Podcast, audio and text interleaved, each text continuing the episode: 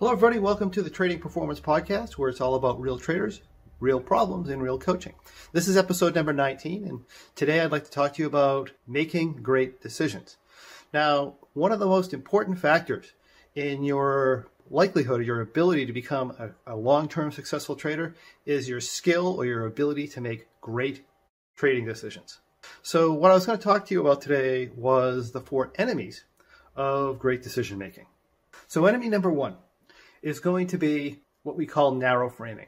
Narrow framing is when you focus in on a, a, small amount of evidence or a small amount of options rather than considering all the options that are available to you. Now, an example of narrow framing that I uh, have seen recently is uh, we had a face I had a Facebook video I was watching where there was a child and he was flailing around in the water and he thinks he's going to drown. And the parent comes over and he picks him up and he stands him up on the ground and come to find out the water's only about up to his chest. So there was really no chance of him drowning if he knew what to do. But the reality is there are a lot of people who drown that way. They literally flail until they're completely out of energy and they drown, even though the water's only up to their chest.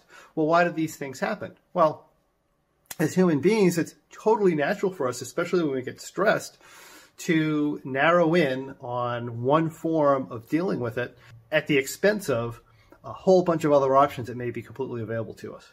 And of course, this leads to very bad decision making. The next thing, or the second enemy to making a great decision, would be something that you've probably heard of, uh, and that, that is confirmation bias.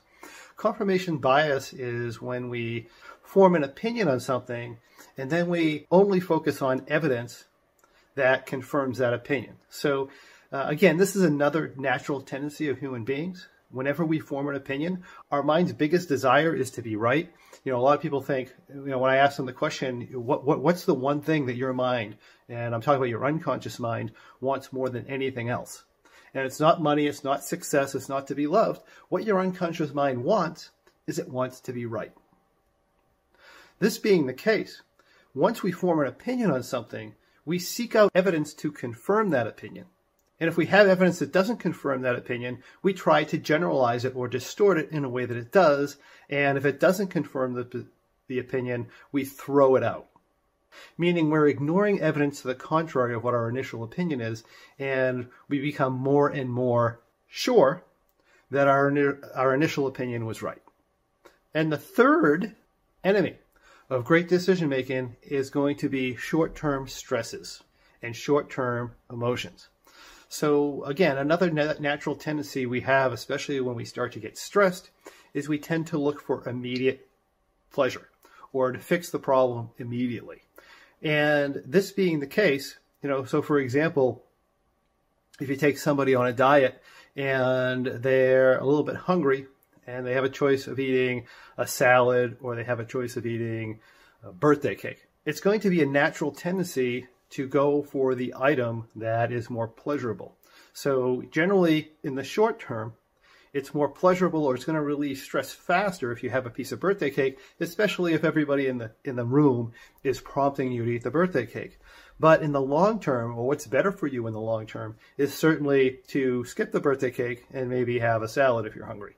It's going to be a lot better for your body and it's going to be a lot better for your weight later on and for your health in general.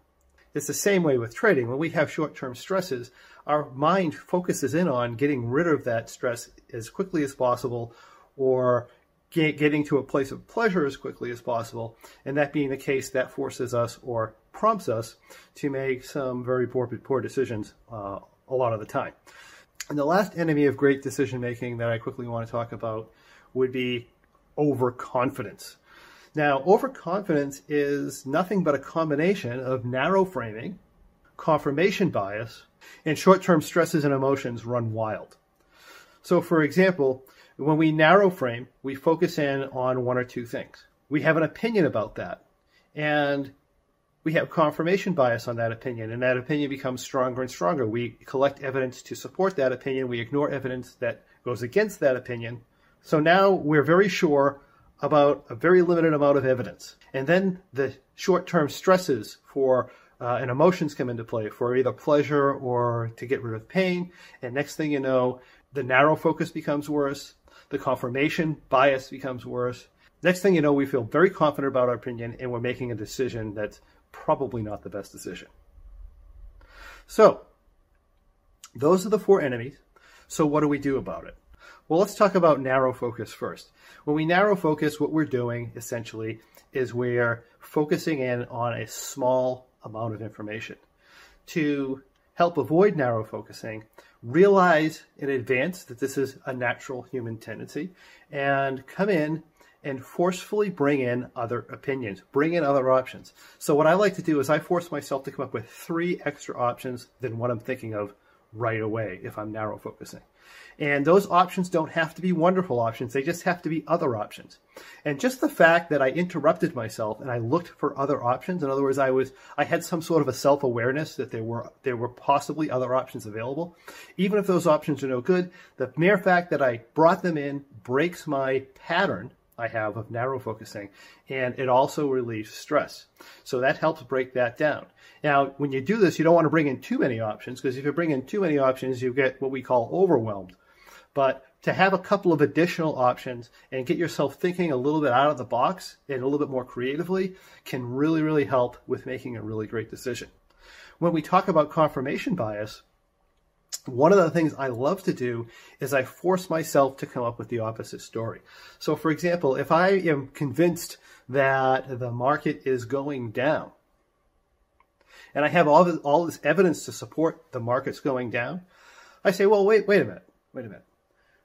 What if the opposite story was true? What if somebody else had the opinion that the market was going up? And I can guarantee you somebody else does have the opinion that the market's going up, even if you have the opinion and all this evidence that the market's going down. So what I do is I say, well, well, let me pretend to be that other person. Let me pretend that I was convinced the market was going up. What is the evidence that I have? What evidence could I collect that the market was going up? And I go in and I make the story and I try to make the story as strong as my story for the market going down. Now, I have two stories, and then I can compare those stories. And I can see which one actually has more evidence. Now, I'm, also, I'm always going to be biased toward the story of my original story almost all the time. And I know that ahead of time. So I, I can kind of mentally adapt for that a little bit. But my point being is now instead of being 100% convinced the market's going down, I can say, well, there's a case for the market going up. And I can try to put probabilities on that. In other words, I don't have to know if the market's going up or down. As a matter of fact, I can't know if the market's going up and down. If I did say with 100% chance, probability or 99% probability the market's going down, that really wouldn't be accurate. It wouldn't be beneficial for me for making a decision. But if I said, well, you know, I looked at all the evidence and I, I looked at the cases for the market going up. I looked at the cases for the market going down. And I say there's a 70% chance the market's going to go down and a 30% chance the market's going to go up. If I do that, that gives me a different outlook on what's going on. It's going to give me different feelings. And it's also going to create a different decision. Probably a much better decision based on the actual evidence that's out there and taking a look at the whole picture. As far as short-term stresses and emotions, if I have short-term stresses and emotions, I know that this is going to try and give me confirmation bias, and it's try, going to try to lead me to narrow framing. So I want to get rid of that if I can, or at least uh, take a look at what's going on. And I want to realize that I am having short-term stresses, and that's going to tend to prompt me to do something maybe a little bit irrational. So I have this decision that I have to make, right? Or that I that I'm telling myself I have to make, but I have this decision to make. And a lot of times when we're under the pressure of a decision, we think it's a life and death decision here that we're making. And we get all freaked out about it. But the reality is a lot of the decisions you make that you think are life and death right now, the reality is in 10 years, the decision you make a lot of times doesn't matter. So what I like to do is I use the 10-10-10 rule where I ask myself, con- what are the consequences of this decision going to be in 10 minutes? What are they going to be in 10 months? And what are they going to be in 10 years? In other words, when I, when I get past this, this decision, I look back on what I did, how am I going to feel about it then? And that helps me look into the future. And um, like I said, it it's like there's a wall in front of you when you're facing a short term decision. Like, this is the end. I have to make the right decision right now. By asking yourself, what will happen in in 10 minutes or 10 years, when I look back at this decision, it helps you see through that, letting you know you're going to be okay with either decision more, more than likely, and it'll help you take a look at what the best decision might be for this given situation. And of course, the last thing, overconfidence. Yeah, like I said, you're overconfident because you're narrow framed, you've had confirmation bias going on, and you have some short term stress that you're trying to deal with. And that being the case, if we deal with these other three items, overconfidence should, shouldn't be a problem. But it is imperative to understand that if you are 100% sure of anything, to question whether or not you are narrow framing, you are confirming your biases, and now you're under a little bit of stress. Okay? So look out for those biases and make sure you're aware that they're there and then do some work ahead of time so that you can deal with them when they show up. And that's what I have for you today. If you like what you saw here, I encourage you to visit us today at lockeinyoursuccess.com. That's L-O-C-K-E, in inyoursuccess.com. And check out our pro membership so that you too can make quantum leaps in your trading and in your life. Thank you, and I look forward to seeing you on the next Trading Performance podcast. Hey, if you enjoyed listening to this podcast, you have to check out my Trading Performance membership, where we take all this material to the next level. We study it and we apply it to bring our trading performance to peak levels. Simply go to tradingperformancepodcast.com.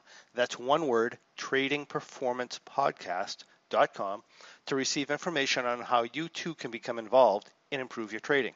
I look forward to seeing you there.